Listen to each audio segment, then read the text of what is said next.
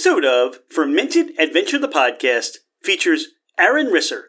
It was recorded at Fetish Brewing Company in Lititz, Pennsylvania.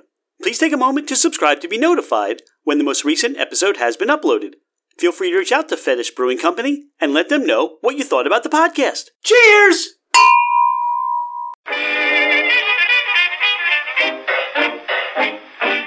Ladies and gentlemen, craft spirit enthusiasts, and those interested in the intoxicating world of craft distilleries, cideries, meaderies, wineries, and the occasional foray into breweries.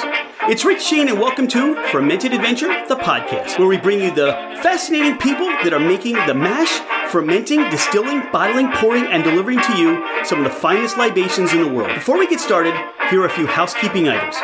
Thank you for bringing the podcast into wherever you are and whatever you're doing. We truly are grateful that you have chosen to listen and make us part of your day. It would mean the world to us if you left a five star review. This helps us climb in the rankings and it makes it easier for others to find us. Don't hesitate to leave us your comments as well. If the podcast didn't meet your expectations, tell us why. We're always striving to improve. You can find us at fermentedadventure.com. We are on Instagram and Facebook as Fermented Adventure. Email us at fermentedadventure at gmail.com. All right, FA Nation, let's meet our guests.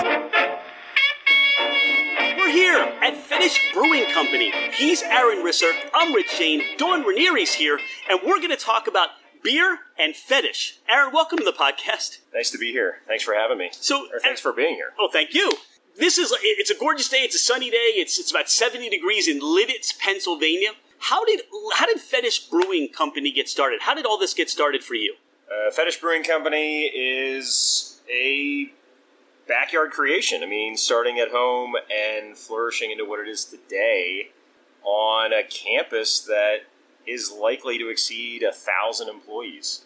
So, how uh, we're going to talk about a couple things.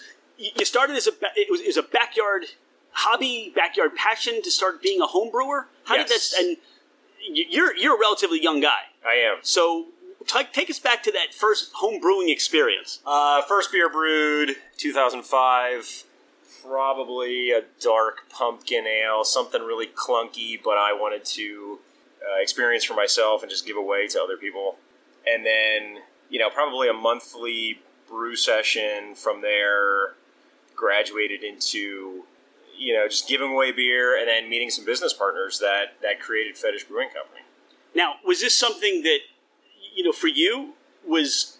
Did you have some help learning how to brew beer? Was did, did you resource any kind of um, brewing clubs? How did you kind of get started with that first? Uh, yeah, absolutely. There's a lot of great minds in the area.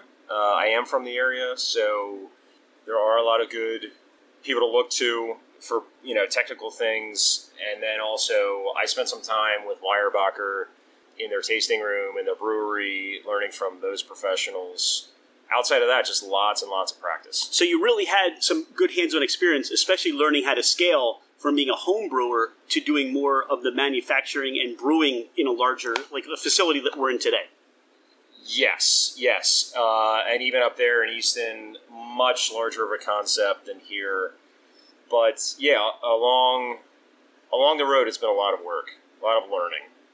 Did you have a? I mean, you said you brewed beer and gave it away to friends. Did you have like a, passion for beer? Were there certain you know forks in the road that you could have gone down, or what was it for beer that stood out? I think with beer as a creative concept, it's for for most of the brewers that I know, it's about brewing something that they want to drink themselves. Uh, I think hopefully they that, that's the artistic concept that that people espouse. It's what I espouse, which is what do I like to drink at any given moment? Is that going to be a dark pumpkin beer? Is that going to be a spicy chocolate stout? Is that going to be a kiwi flavored gose? That sort of thing, or even even something completely off the path uh, something sour and oaky, something that maybe somebody would pour down the drain, but somebody else would be like, "This is fantastic." it, it really sounds to me like, and what resonates through what you're saying is you you kind of just get an idea, and this is your palate. I mean, did you always have like this creative outlet for? You know, just were you an artist? Were you? Yes, yes, yes. Uh, that that is a good uh, retrieve by you, which is you know, I spent a lot of time doing fine art, uh, also graphic design, and now, of course, brewing, which is taking taking something that I do and making it into something tangible for somebody else to enjoy. Yeah, really, it's really uh, rewarding. So you mentioned Weyerbacher as a brewer. What other influences have you had? You know, kind of starting out from the beginning and and understanding beer, or kind of getting a sense of, you know, that's that's that's somebody that you know kind of has taught me, or that that that's a beer or a brewing company that you know I'm trying to you know that's a flavor profile or something like that. Were there influences for you? As artists, there are always influences for an artist, right? Yeah, I think I think it's it's intriguing to go from doing something for fun to jumping to doing it for money.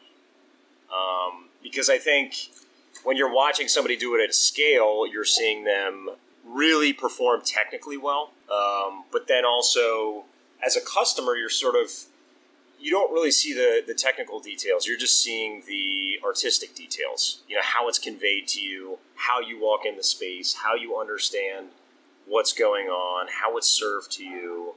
There's a whole host of environmental changes that that create that scenario.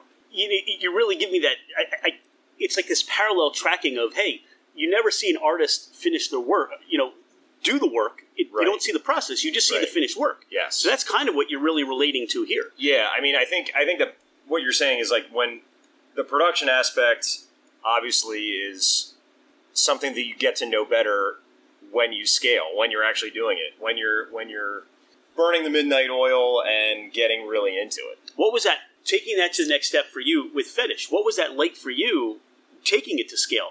It was difficult. I mean, there's no other way to explain it other than sheer just difficulty of learning, doing, uh, failing many, many, many, many, many times. I mean, you know, it's it's it goes, it gets said a lot, but you know, you learn so much from the failures. Yes. Um, that's the if, if you can stomach if you can stomach all the failures and all of the I don't really like this so much as or that sort of thing, then I think it really turns you to the path of how can I change it, and make it better. Was there a moment that you know? Were there moments for you? I mean, you talk about failures. It's easy to. You're right. You learn from them, but were there times when you kind of looked at the grand scheme and said, "There are other things I'd rather be doing in my life." The, the passion doesn't burn.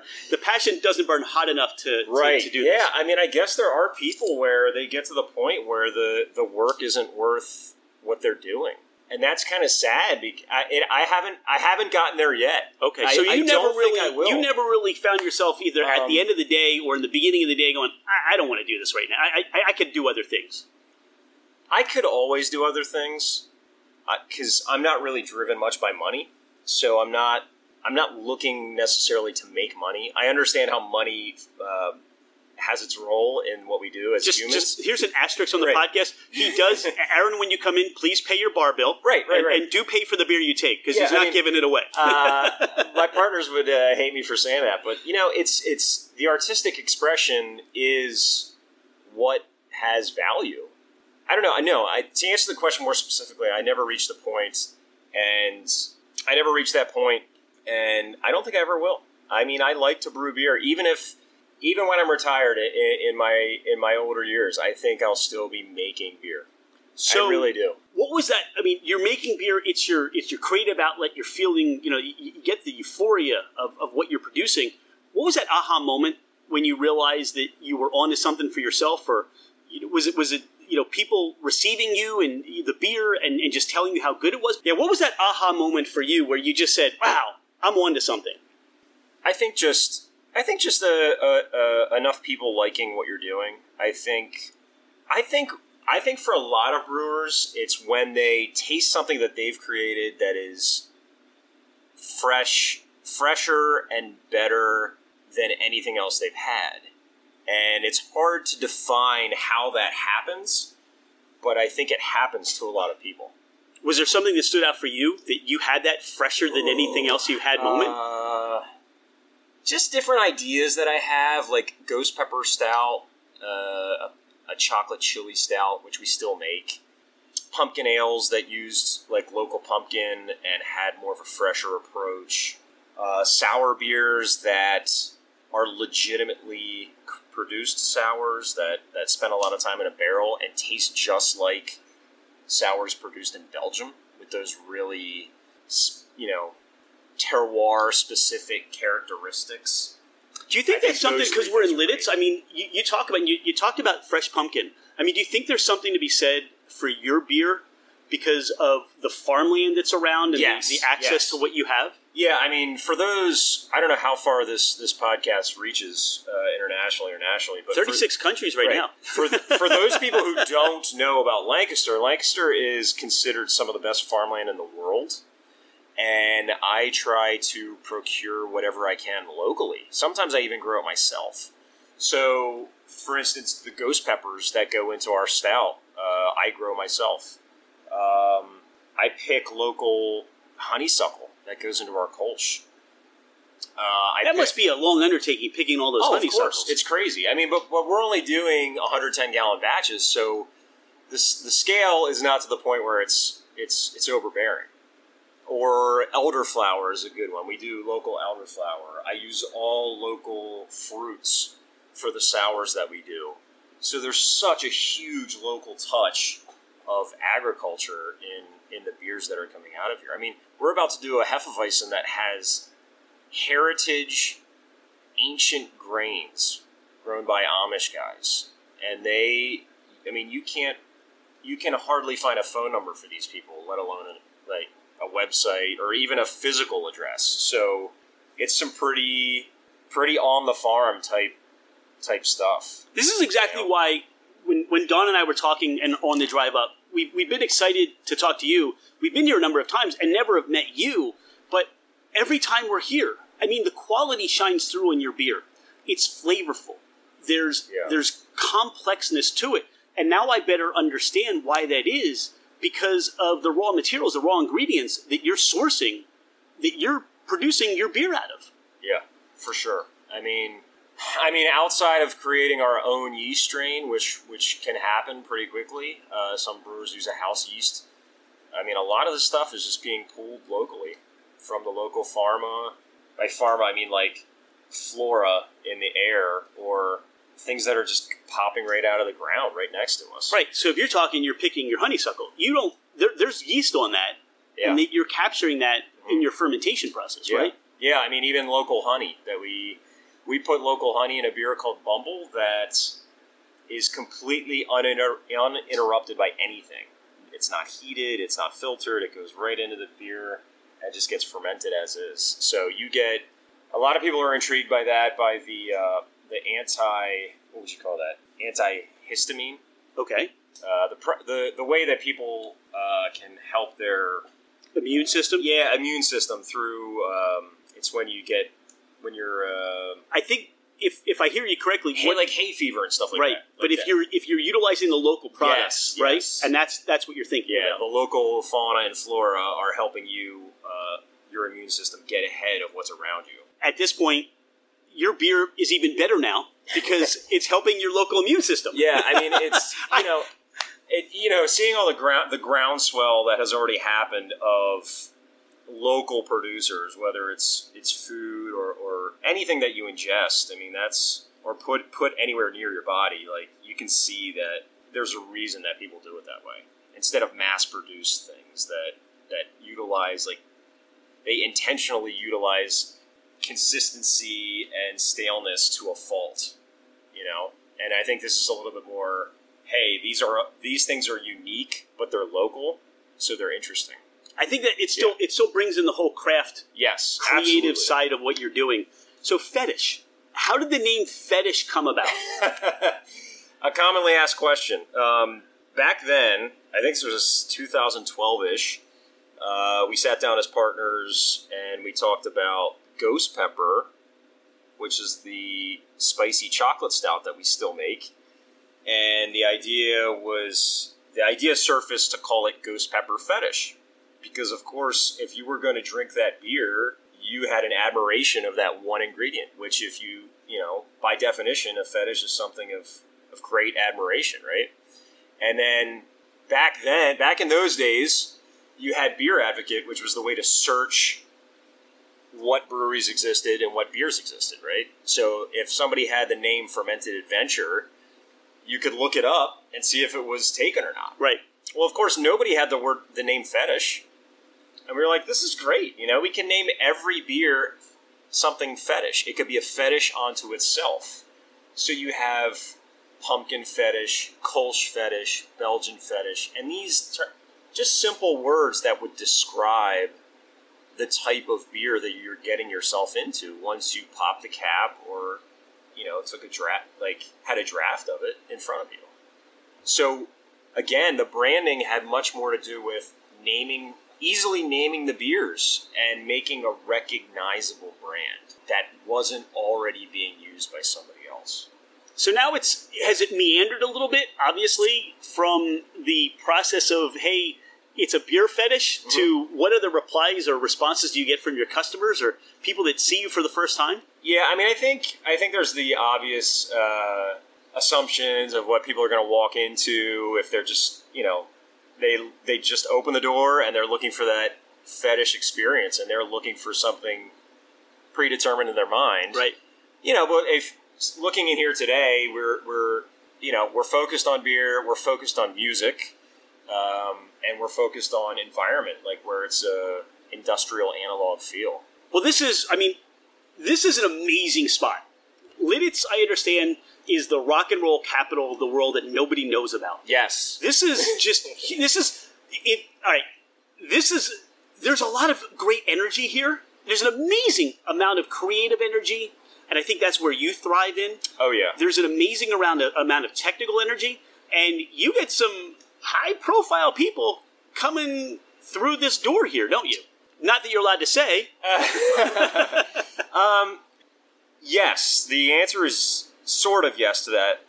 We we reside on a campus that involves itself mainly in the staging, sound, and lighting for very large entertainers.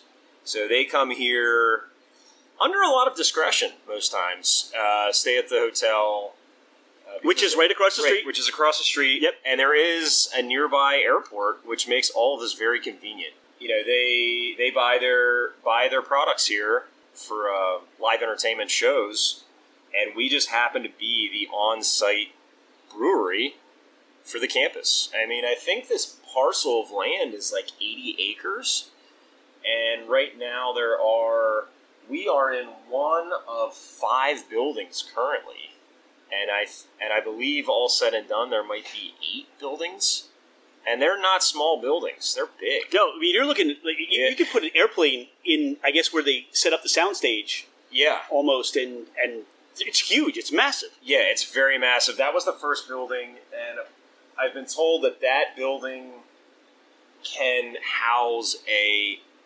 stadium-sized stage, which is very unique, not just to the world, but to this definitely to this country, where it's just so massive that people can practice in it and do what they have to do. How did you come about picking this location for your brewery? Oh man, this was an int- it, like it was also serendipitous because we bought a used set. We bought a used brewery and we had it in storage. Someone, one of the chief creative officers up here, asked us to come here, and we did say yes, and that's how it happened. That was back in like summer of 2017, and then we finally opened our doors to the public on January 24th, 2018. 2018. So you just celebrated So your third year three anniversary, three year yeah. anniversary.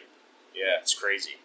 So Especially since COVID took up one of those years. well, we'll talk you about know? that too. And thinking about it, so we talk about you making the pumpkin ale Yes. at 2005. Yes. 2012, you're having conversations with investors that want to start to open a brewery together. Mm-hmm. And now you're talking 2017 and then opening 2018. But people think about people that like home brew and you're kind of good at it, and then it's a process to get to this stage, isn't it? Yeah, I mean it's it's daunting. I mean anybody who anybody who wants to switch their pathway, especially at a young age when they when they're just starting to gain responsibilities and stuff, it's tough. I mean, I guess it's tough for anybody. You know, if it's hard to have a side hustle. And I was sitting at a desk doing graphic design, and beer was my side hustle, and I made no money doing it for years. I mean, I was just I was just doing what I was doing because I felt like it was the right thing to do. Okay. And enough people dug it, so I kept doing it. And then I realized that I just didn't want to sit at a desk for the rest of my life. So I thought I really have nothing to lose. Let's let's start a brewery. So And, was and the that's was, where the leap comes. okay? Was did, did investors find you, or did you find investors? Uh, no, my, my partners are, they found me. We're partners. Well, well, we, we found each other, really. I mean, like, uh, I was lucky enough to find two people who are creative thinking. Uh, I don't think this, this brewery and this brand would look totally different if if three creative people didn't meet. I mean, that that in and of itself is, is certainly serendipitous. Um, you know, all creative backgrounds, all looking to do something, bumping into the walls, like outside of the box, that sort of thing. so you mentioned COVID. Yeah. How has COVID impacted your business, and what have you learned from it? What where have you grown from it? COVID stuff. I mean, And COVID's still here. We're, you Yeah, know, I we're mean, still co- we're still recording stuff. during COVID. COVID stuff. COVID hurts hurts people in all sorts of ways. You know, like physically, you know, emotionally. You know, just for their business. There's all sorts. Like it's one giant challenge for everybody to overcome, right? I mean, in the in the initial days of the shutdowns, I think our concern was: is our governor going to consider us essential or not? And I know that that's in the in the in the height of it. That's what a lot of businesses were concerned with. Are you are you going to be con- allowed to continue to operate? And then I guess some people uh, thought to be voluntary to shut down. We never shut down completely. Uh, we did the safe to go model and sold a lot of beer to go. Did you have that infrastructure already set up? Uh, barely. I mean, did you have it? Did you have a, a canning line at the time, The- or were you doing answer- the answer- crowlers or growlers? Barely. The Okay. answer is barely. I mean, if we we had a crowler machine, which a lot of people do, that are our size and scale, but we did have a crowler machine, and we still produce cans that way and send them out the door. But man, if you didn't have that, or if you were just starting up, or if you were just trying to open your doors, I imagine it would have been horrifying from a from a financial perspective of just trying to open. We were lucky enough. I mean, things were good. People were supportive. People wanted beer. People knew that the the restaurant and beer industries were gonna be taking a big hit, but we still had loyal customers. What have you Awesome. learned? What, what what have you seen come out of this for you as a business owner, for you as a brewer? What what what is what's a positive look on where COVID has, has helped you grow or expand, or what have you learned? I think you have to know that there really are plenty of customers out there. It's just a matter of finding them. Um, there are people that appreciate what you do. You just have to find them, and you have to be creative in the way that you find them. I mean, you know, whether it's going on the road and doing show like like we do car shows now, like we do we do events where we are present on different people's properties selling beer, uh, because because not just because we want to, but because they want us there. So those relationships are vital when you're when you're looking to to be somewhere else or to to find customers. You know, So talk about relationships. That's been important. That's kept you going. This is as you thousands of people could be on this campus when this this whole thing is like churning like a huge engine. You know, what's what's the impact been? You know, where I mean, it's it's a Thursday afternoon right now, and I would imagine at some point this whole open area here was thriving. You had dozens and dozens of people roaming around all the time. Yeah, I mean it. It really, it really needs to come back to life. Um, I guess I don't know what the numbers are. I'm, I'm sure the entertainment business is just starting to wake up, but it's been down for going on a year. I mean, we're we're five days away from our state's Lockdown, complete lockdown. Shutdown, yeah. So in five days, it'll be one year anniversary of that. So, I mean, those businesses just completely collapsed. Um, but yes, prior to COVID's arrival, it was thriving in here. I mean, we had we had the three buildings, plenty of people, plenty of interest. Everything was on the upswing. Everything. You know, the 138 rooms that are across the street were always booked. I mean, the percentages of, of bookings were just so high. I mean, it'll get back there for sure. Like It always does. yeah, I- I mean, it will. Uh, pe- uh, like us as a people will re- rebound to that point. music's important, oh yeah, and going to a live concert like that is important. I mean, Yeah. it's not to say that won't ever come back, but what businesses will be in place and how will that look when it comes back? That's I think that's key. Well, I mean, like we went we went into lockdown with three buildings. They continued construction on two, and this is on the campus. So it, probably this summer we'll have five operational bu- buildings on this campus. So the the construction didn't didn't go to sleep. It still went on, and so there's obviously optimism for growth from the people that are really in charge of taking care of this campus and the live events community. Well, what's nice for you and this campus is, I mean, you look out. We look out on the windows right now. You've got this beautiful patio set up out here, plenty of seating, and you've got this open air spot next door. I mean, this is a great spot to just come and drink beer. Yeah, the And vibe is great. The, the vibe is the awesome. The vibe is great, you know, and we, we, we sort of go we go hand in hand with that. We play, you know, ninety nine percent of our, our music played here is on vinyl, so you hear every scratch, every needle. How did that come about? Was that just because of the location and, and, and the musical situation here, or was that is that somebody's fetish? Um, it's yeah. I mean, my business partners are pretty heavy into uh, that analog sound uh, and and quality of sound. So this is their uh, one of their equipment. And but also yes, you're right. It does go hand in hand with the campus. I mean, people that walk in here who are familiar with anything audio take one look and understand that those are JBL 150s and and that's you know that's you know there there's a reel to reel player does it actually work? And you know those questions surface all the time but they know exactly what what it is and where it came from. Because you don't just you don't just see that every day. I mean it's not a very common thing to see the the analog equipment like this.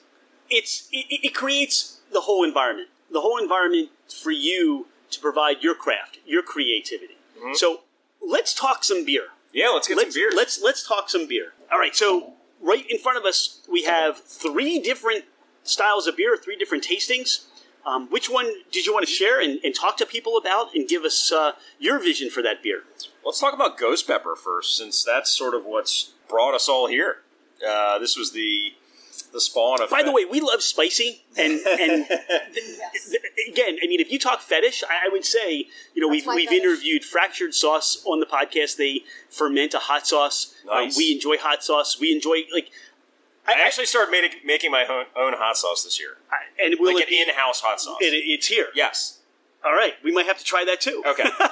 but here's the thing, again, and, and I'm telling people that Fetish Brewing Company should be a place to come because your beer has flavor, it has boldness, it has body. If somebody says they're going to have a ghost pepper beer, it, it, it has to have spiciness to it, right? yeah, You have to get some heat on that. yeah. And sadly and unfortunately, I, I think sometimes brewers lose the mark or miss the mark. And I'm sure it's been trial and error for you to, to get it to where you want it to be. Yeah, I mean that's the other thing too is is definitely tweaking recipes and making sure that you're you're dialing it in. You know, so ghost pepper. Wow, it's it seemed natural to do ghost peppers with Hershey's cocoa. So that's what I did in the beginning. It still is that way. It really, it's just dialing in the heat. So I was a big. I've always been a big fan of spiciness, and ghost peppers are great for this because they don't have much flavor.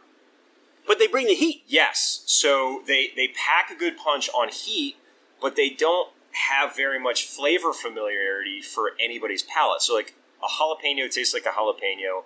A habanero has a kind of a strange flavor, in my opinion. But the ghost pepper, it doesn't have a green flavor. In my opinion, it just packs the punch, right? It just has heat. That's great because you only we only use about thirteen in one batch And that's 110 in about 110 gallons Okay. ish, and we think it, it gets us right where we need to be, heat wise. So you're basically drinking a full bodied chocolate stout that has a burn at the at the end, and it lingers in your throat. I knows the So- barrel age one, and I'm excited about that. you get So you get the chocolate, the cocoa on the nose. yeah, there's a lot of cocoa in here. I mean, And, and if anybody's been to Hershey, or just to kind of give you an idea, when you get to Hershey, you smell chocolate in the air. Yeah, I mean, what is it called? The chocolate capital? Or Yeah. chocolate town. Chocolate Town, Chocolateville. Hershey is it's a big deal when it comes to that for sure. But you really get that on the nose. Yeah, and I mean there are people, there are people that will sit down and have four or five of these a night. So it's not, it's not a super cloying beer to those people. A lot of people look at dark beers and say, I'd rather have that when they're, it's cooler out. Yeah, But this is really, uh, to your point, I could have this every day. just or four or five every day. Yeah. And the heat, you know, like the heat gets you in the back of the throat. It warms you. It's it's a nice. It's it's subtle. It reminds you it's there, and then you just want to drink more. it is good, and that's that's a six and a half percent beer. So right, right, pretty good sweet spot for a stout to, to be in for alcohol. Please start over stop making. well, again, it's it's it's hard to stop making a beer that random people who have never been here before will come in and ask for. I mean, there was a time I think maybe it wasn't on the menu, and people would bring in friends or whoever and say, "This is the place that has the ghost pepper stout." So it's really become synonymous with Fetish Brewing Company is ghost pepper beer, right? You know, you bring up a good So point. How does that work for you, knowing that hey, you're creative, you want to do other things, but you also know there has to be some brand that people can come here each time they come by and know that you're going to ha- have this on the menu. Oh man, it's tough. You're you're absolutely right. I mean, there there definitely there, like there's definitely hard decisions to make there, right? Like that's the reason why breweries become successful by making hoppy beers. Right in today's climate, in today's beer climate, the hoppy beers are so popular that a lot of guys make a brewery and they're so successful with very hoppy beers that it's hard to get off that track because that's what's paying their investors and that's what's paying the bills and that's what's allowing growth. But I mean, I guess we have 14 on draft, and you get to the point where if you have enough choices like that, 14, that you can keep a mainstay like Ghost Pepper Stout, which it's not our top seller, but it's What's your It's by the, by the way? You mentioned that. What's your top seller? uh, the next beer we're about to try. Okay. if you want to segue I didn't into even that. I didn't even know I was doing that. This is the top I, here's a question I have right. for you. Um, you know, and, and it's COVID, and there's certain things. Um, we, we talked about delivery issues. Um, what what how has that impacted you? I mean, in terms of are there times when you can't get things, or you know that things that ghost peppers? I mean, you grow them, but you know what happens on sourcing some things like yeast or um, or your hops, or has that interrupted you, or has that impacted you at all right now? Luckily, that hasn't happened to us. We don't we don't consume as much raw material as some of the bigger breweries, so like hop contracts and, and malts and stuff like that haven't really seen any supply chain um, inconsistencies. So hasn't really been an issue. I mean, a lot of the stuff that I produce that can be frozen and stored, I do freeze it. Peppers freeze very well because again, I'm not using them for flavor. I'm using them for the capsaicin quality, the, the heat. So they can store for a long time if they're frozen. But no, I haven't seen any supply Okay. chain interruptions. Because I think That's- that would also really- impact what beers you're going to be able to produce. And if you have a regular like this, Yeah, and the, you know, again, you know, people like us will travel, and Yeah. we know that if we had something really good and we look forward to having it, and you walk in the door, and, ah, you know, we we couldn't brew that this week, or we don't, you know, we sold out, we ran out. Well, you bring up a great point, which is, um, you know, like let's say you have a recipe that's got ten different things in it. If it doesn't have one or two of those things, it's not the same recipe. Right. So when you live in that physical world, and I say this a lot to uh, to people, you know, like you live in that physical world, you can't make that same thing. It either changes or doesn't exist. So that's something definitely to think about when you're when you're talking about a product that needs certain aspects to be to come alive. You know. This is the best seller. This is the top seller. What is it? It's our uh, submissive IPA. It's Submissive IPA. yeah, so a West Coast style IPA, Citra, uh, Centennial, um, pretty standard beer. I mean, these days, like, I hate to downplay it, but this is a pretty, this is a beer of like years ago. But now, now I think the hopheads are coming back to the West Coast style. I think they went to more of a New England cloudy how gooey and juicy can we make it? And now it's back a little bit more to like West Coast dry, hoppy, plenty of bitterness. As you'll see, like this is 83 IBUs, and it's it's bitter. It's pretty up there. Yes, Some grassiness, some citrus, malt backbone. that's delicious. Yeah, I mean, this is like, this is definitely, it's what we sell the most of. I mean, it also carries that interesting name, which is submissive. We bowed, uh, the, the story behind the name submissive fetish is that we bowed to the existing beer culture and finally made an IPA because for a while there just wasn't one on the market. You didn't really have an idea that that's something you wanted to do, or just not. You hadn't dialed in something you we felt did, was worthy. but we did, but like it was kind of just like, eh, okay, let's let's finally put one out there. Yeah, and we did, and it, it was. I mean, it was years ago, so I don't even think the New England craze had hit by then, and we were producing it. So Why do you think you talked about the change, or the change in palate, or the change in where you know maybe beer drinkers are going to? Why do you think that is, or you know where do you see that direction continuing? I'll I'll take it down to like the the level of a producer, which is um, I think that the more cool, interesting, different products that come out, the more the brewers are going to use them to create something new and different, and hopefully better. You know, because you're talking about, I mean, how many breweries in the United States now? Five thousand or more? Six thousand? Do you know that number? I have no idea. I, I, I, I mean, think about I how mean- ma- think about how many people go to work on a daily basis and go, well, what can we use today to make something interesting, new, and different? So you have so many minds just just churning on what ingredients are available, what new yeast strains are available, and that's how you get all these wonderful products that come out of these places. See, I love that about You what know? you get to do. Yeah. I mean, it's all. I mean, it's a constant experimentation. we have right? tulips on the table. Who Yeah. knows? I mean, that could be a beer. Yes. I mean, it used to be a you Yeah, know, I mean, a I- way of commerce. I had joked for the longest time about an ambergris beer, which is a you everybody in the audience have to look, look that up. Ambergris. Well, ambergris. ambergris it's it's a perfume ingredient. It, it's very expensive. Years ago, I was joking about it, and a friend of mine sent me a text of this brewery in in uh, Australia that made an ambergris beer, like the first one ever. It's just something to be looked up and just laughed about because it's it's so quirky and expensive and interesting, but it's like someone will find a way to do it. You know, look like you said, looking at that tulip, it's like let's find a way. Right. You know, That's what I'm saying. I mean, Let's find a way. We'll come up here in three months, and next thing you know, there's tulip beer. It's the, the tulip fetish beer, or whatever you want to call it. yeah, exactly. And it gives me a question for you.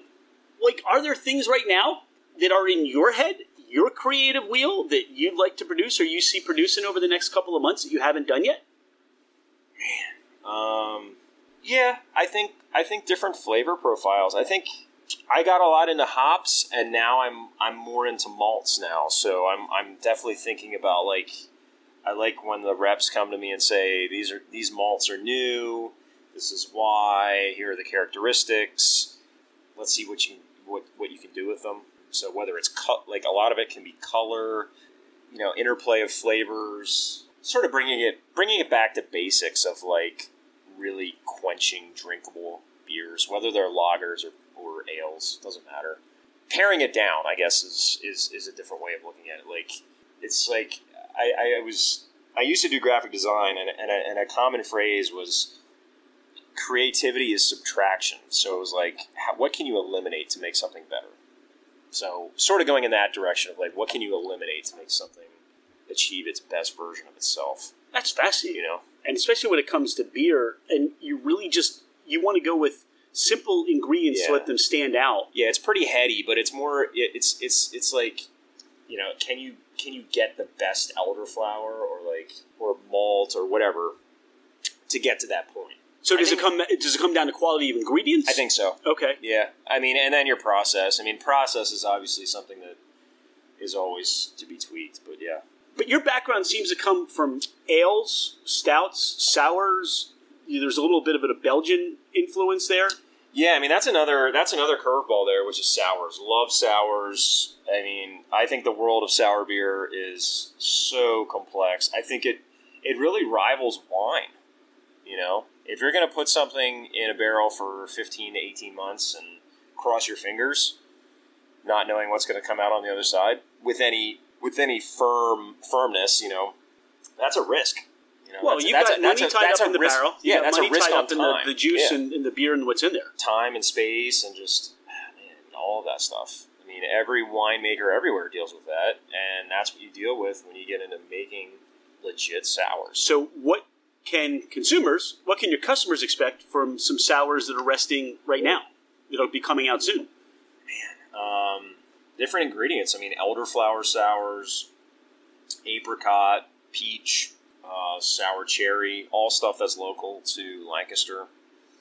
I love that genre. I mean, I could. I spent some time in Belgium drinking sour beer, and I could drink it every day. So, And this is what you it- want to make, and this is what we get to enjoy. Yeah, I mean, again, I could see myself just doing that for the rest of my life, just making good sour beers and enjoying them. Now, do you, know, have whether I'm selling them to somebody or, whether just I'm making it for you and your myself friends. and friends and family, right? wouldn't really bother me. But man, I mean, other other long term plans, maybe like I've always wanted to collaborate, maybe with like more of a notable winery, someone who shares sort of like the brand, the brand aesthetic and mission that we do. I have a couple in mind, but I don't want to mention them now. But like, I think it would be cool to work with people who are as into making highly developed and like really sought after wines as it as it is with beer. Now, Aaron, sort of- how would you sort how, how would you the two, collaborate that? right? What, what's your are you are you aging your beer in their barrels? Yes. Okay. Yes. An so you're taking a good cab. Yes, yes. Something something with a lot of body and yeah, you've, you've totally walked down the same path, which is like, and this actually happened to us recently where Triple Sun Spirits in nearby Allentown dropped off a whiskey barrel. And they're like, hey, can you fill this with a stout? Okay. We're going to fill it with a stout, and then they're going to take, we're going to take the beer out, they'll take the barrel back, they'll fill it with whiskey, and vice versa. For as long as we feel like doing it. So Mhm. it's a, it's, it's a, as long as the wood will hold it, right. and, It's and still impart that that character, you can do it. Well, I'm taking their whiskey and put it and like getting it into the beer, and they're taking my beer and getting it into their whiskey. So it's it's like a it's a dance that's going to happen for forever, really. I want to I want to impede your dance Yeah. because I want to throw you get some local honey Right. or local maple syrup and put that in the barrel for a while, Yeah. and now you start sharing the honey or maple syrup into your beer or their whiskey. Yeah. That might be just where you want to impede that dance. Let somebody cut in real fast. Well, again, the same thing. Uh, that's just an example, but the same thing could be applied to the the sour beer thing, which is, although the the wineries really aren't going to want the barrels back after they get dirty beer, like uh, bacteria in them. So it'll pretty much be just like a one way partnership at that one at that point. But I think that it could be something. I think that getting some decent producer barrels and using them for for some really high quality products could really it could elevate the game of beer.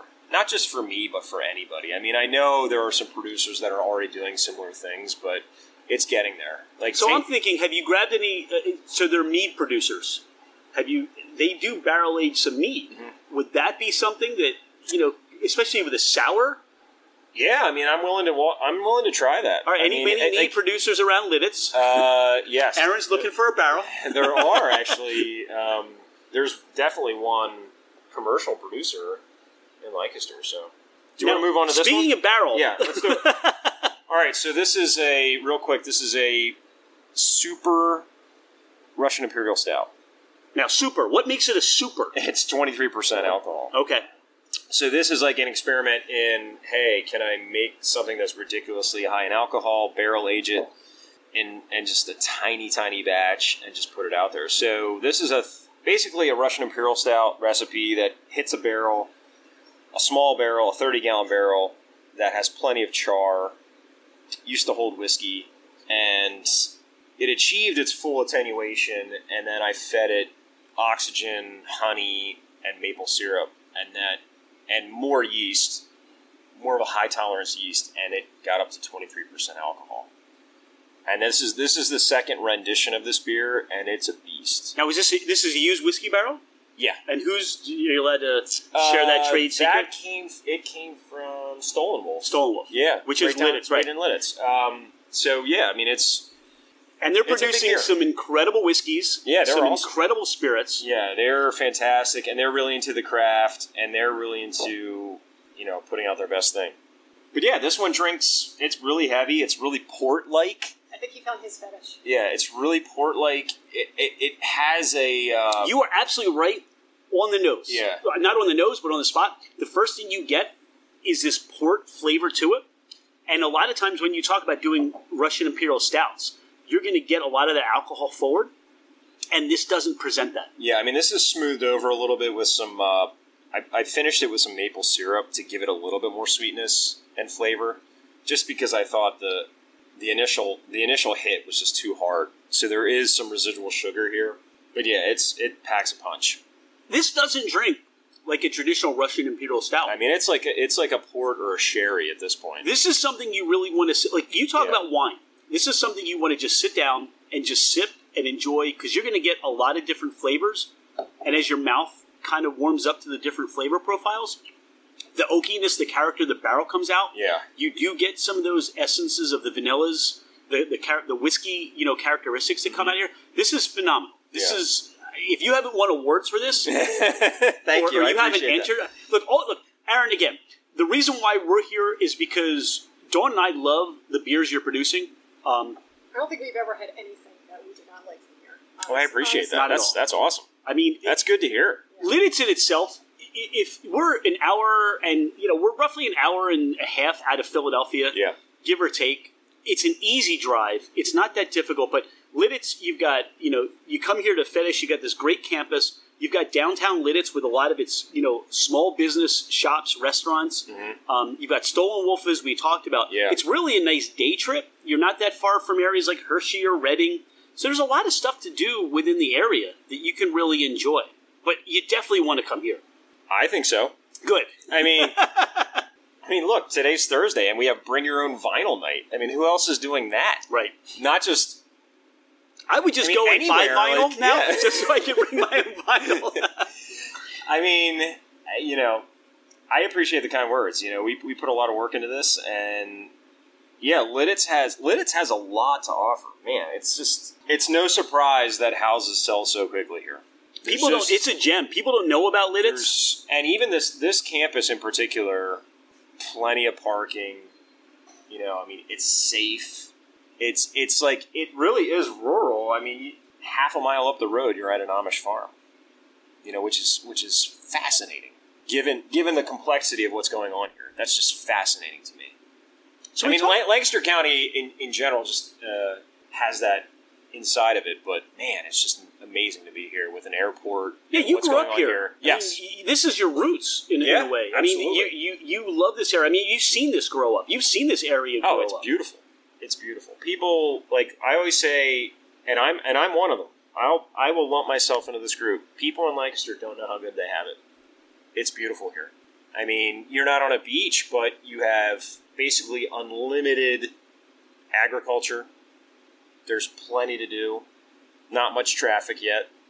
Wink, wink, wink. You know?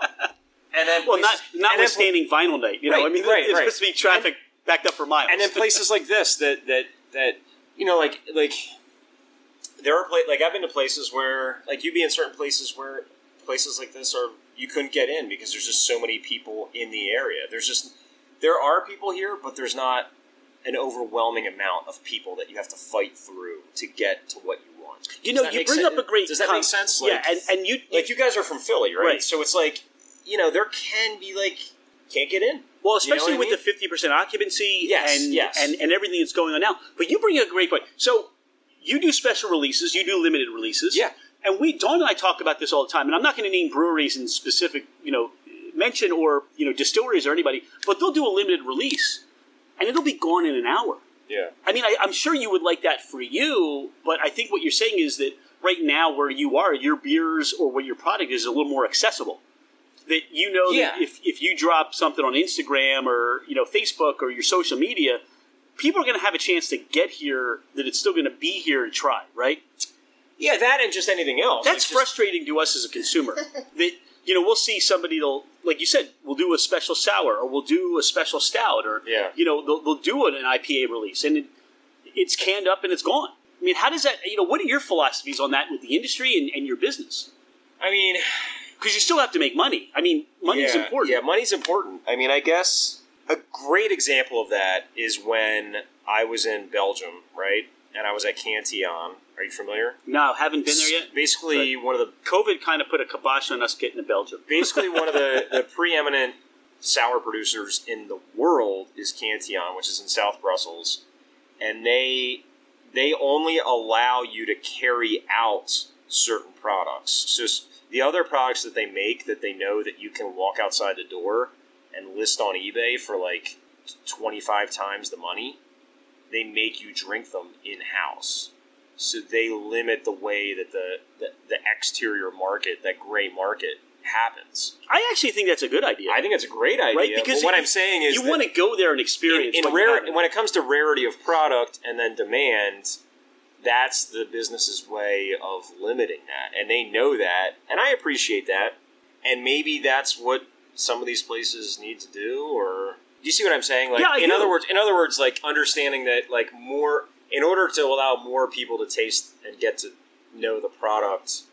I don't know to make it a little bit more on-site I. I, I think my, my, my like, observation is accessibility Yeah, to, and to, that's what I mean to the like- masses versus, you know, you know if you set up an exclusive club who are just going to keep buying the beer, and buying the beer, and it sell out, sells out, are you expanding your customer base? Are you expanding your brand?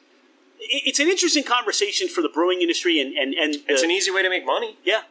And I don't mean to get too off topic. Yeah, no, you know, no, no, no, I it's- just think it's- it's, it's- fascinating because you're you're brewing it, you're making it. You have to make a business decision on how you want to bring this about to the consumer. Yeah, it's it's it's tough. I mean, Russian River Brewing Company was one of the ones that sort of fell into that arena.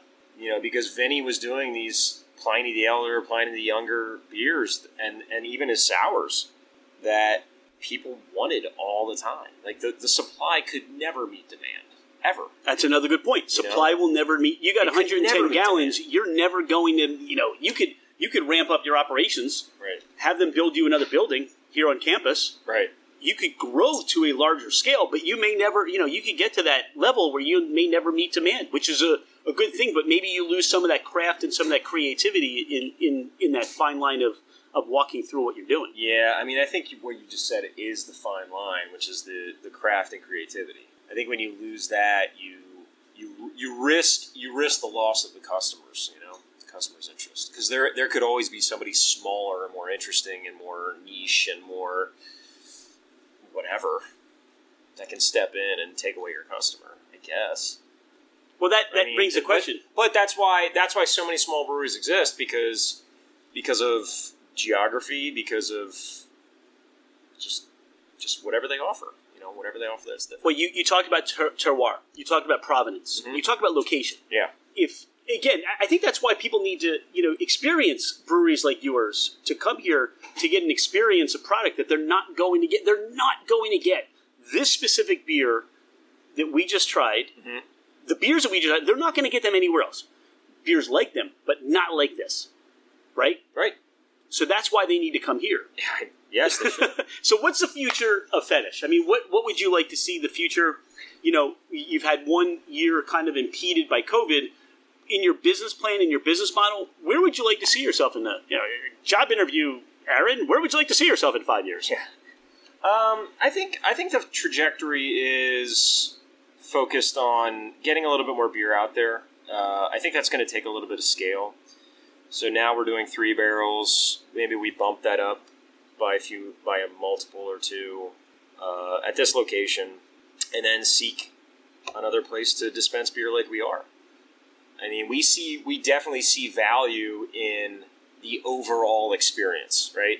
Like we love the beer, but we see value in the social experience, the music experience, the there's not a TV hanging on the wall.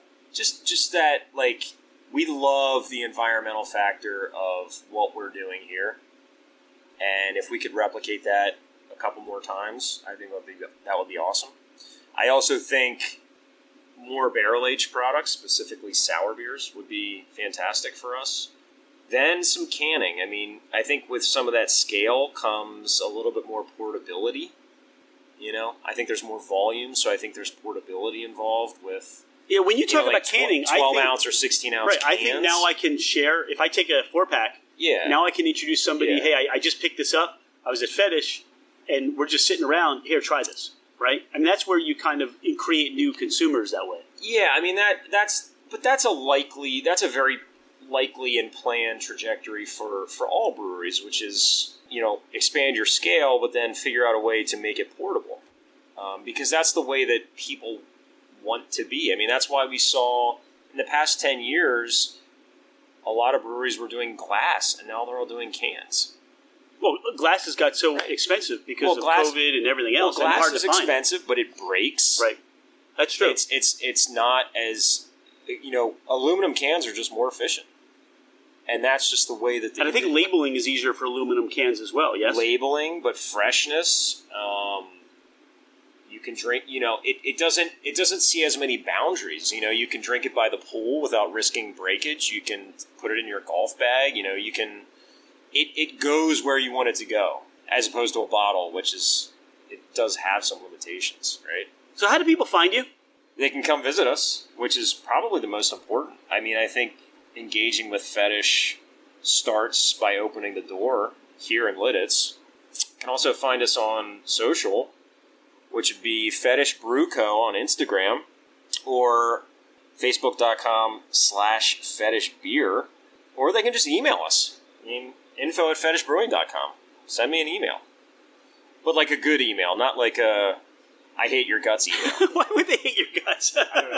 I just like to say that kind of stuff because maybe somebody does and they want to be like, I hate your guts. so Um, here's a question for you. no, you. no, no. Like, I think a personal visit is awesome. I think you don't get anywhere near the quality, like the the the whole experience, if you don't show up in person. I I'm agree. A big, I'm a big show up in person kind of person, right? I- I- Like for Dawn and I, if you're not agree. showing up in person, you're you're kind of you're missing a lot. Yeah. Like in the day in the world of like email and like DM and all this stuff. now look, you I'm listen- 38 and I'm saying like I, I feel like I'm about to say the word old school, but I guess I guess it is old school to show up and so and like that shake. human connection. You know, like sh- yeah, human connection. That's Look, I- absolutely. I like, think shake a especially hand, with what we've like done look with at their COVID, face, right. uh, You know, like Yeah. like like like Like we've sat down And- and, there there are people from Lititz or Lancaster here. We've Yeah. gotten a Yeah, good. yeah. We'll talk for an hour. We'll Yeah. drink beer. We'll talk about their beer. We'll talk about their lives. yeah. And to your point, hey, and then that song comes on on that album. It's like that one track or that one album you put on that we we Oh, more than ever the fetish that people need right now is that connection, that human connection. I love that was great. Yeah, I mean that's that's what I'm saying. That's what I'm saying right now. That human connection, being here at Rock Lititz is it's phenomenal. I mean, to be able to look at that record player and say, "Hey, do you have any Rush or do you have any Tyler Childers or do you have any Police or whatever it is?" Like that's amazing to me. You know, and and what beer would you pair with that? That's the next level, right? Right, like- like- Ex- that's exactly right. And I think you know, speaking back to this uh, the Belgian experience that I had, I mean, that's so that's so the way that they live their culture, which is like it's it's it's all experiences. It's all experiences. Like you're sitting outside at a cafe drinking sour beer with friends, listening to music that you want to listen to, where you want to do it where you want to do it, and that that that that is such a premium to your life. Like that's that's what it should be. Well, I would tell you. I mean, this this has exceeded our expectations. Yeah, This the experience that we had sitting down with you. uh, Like I said, um, if you have not put fetish on your calendar to come visit, um, they're here. They're ready for you. This great outside patio, the music, you're coming for the beer. You're coming for the people, and you're coming for the experience. So, Aaron, thanks again so much for your time today. I know you're busy. I know you're brewing. I know you're doing a lot of barreling, but we do appreciate your time. appreciate it as well. Thank you. Thank you.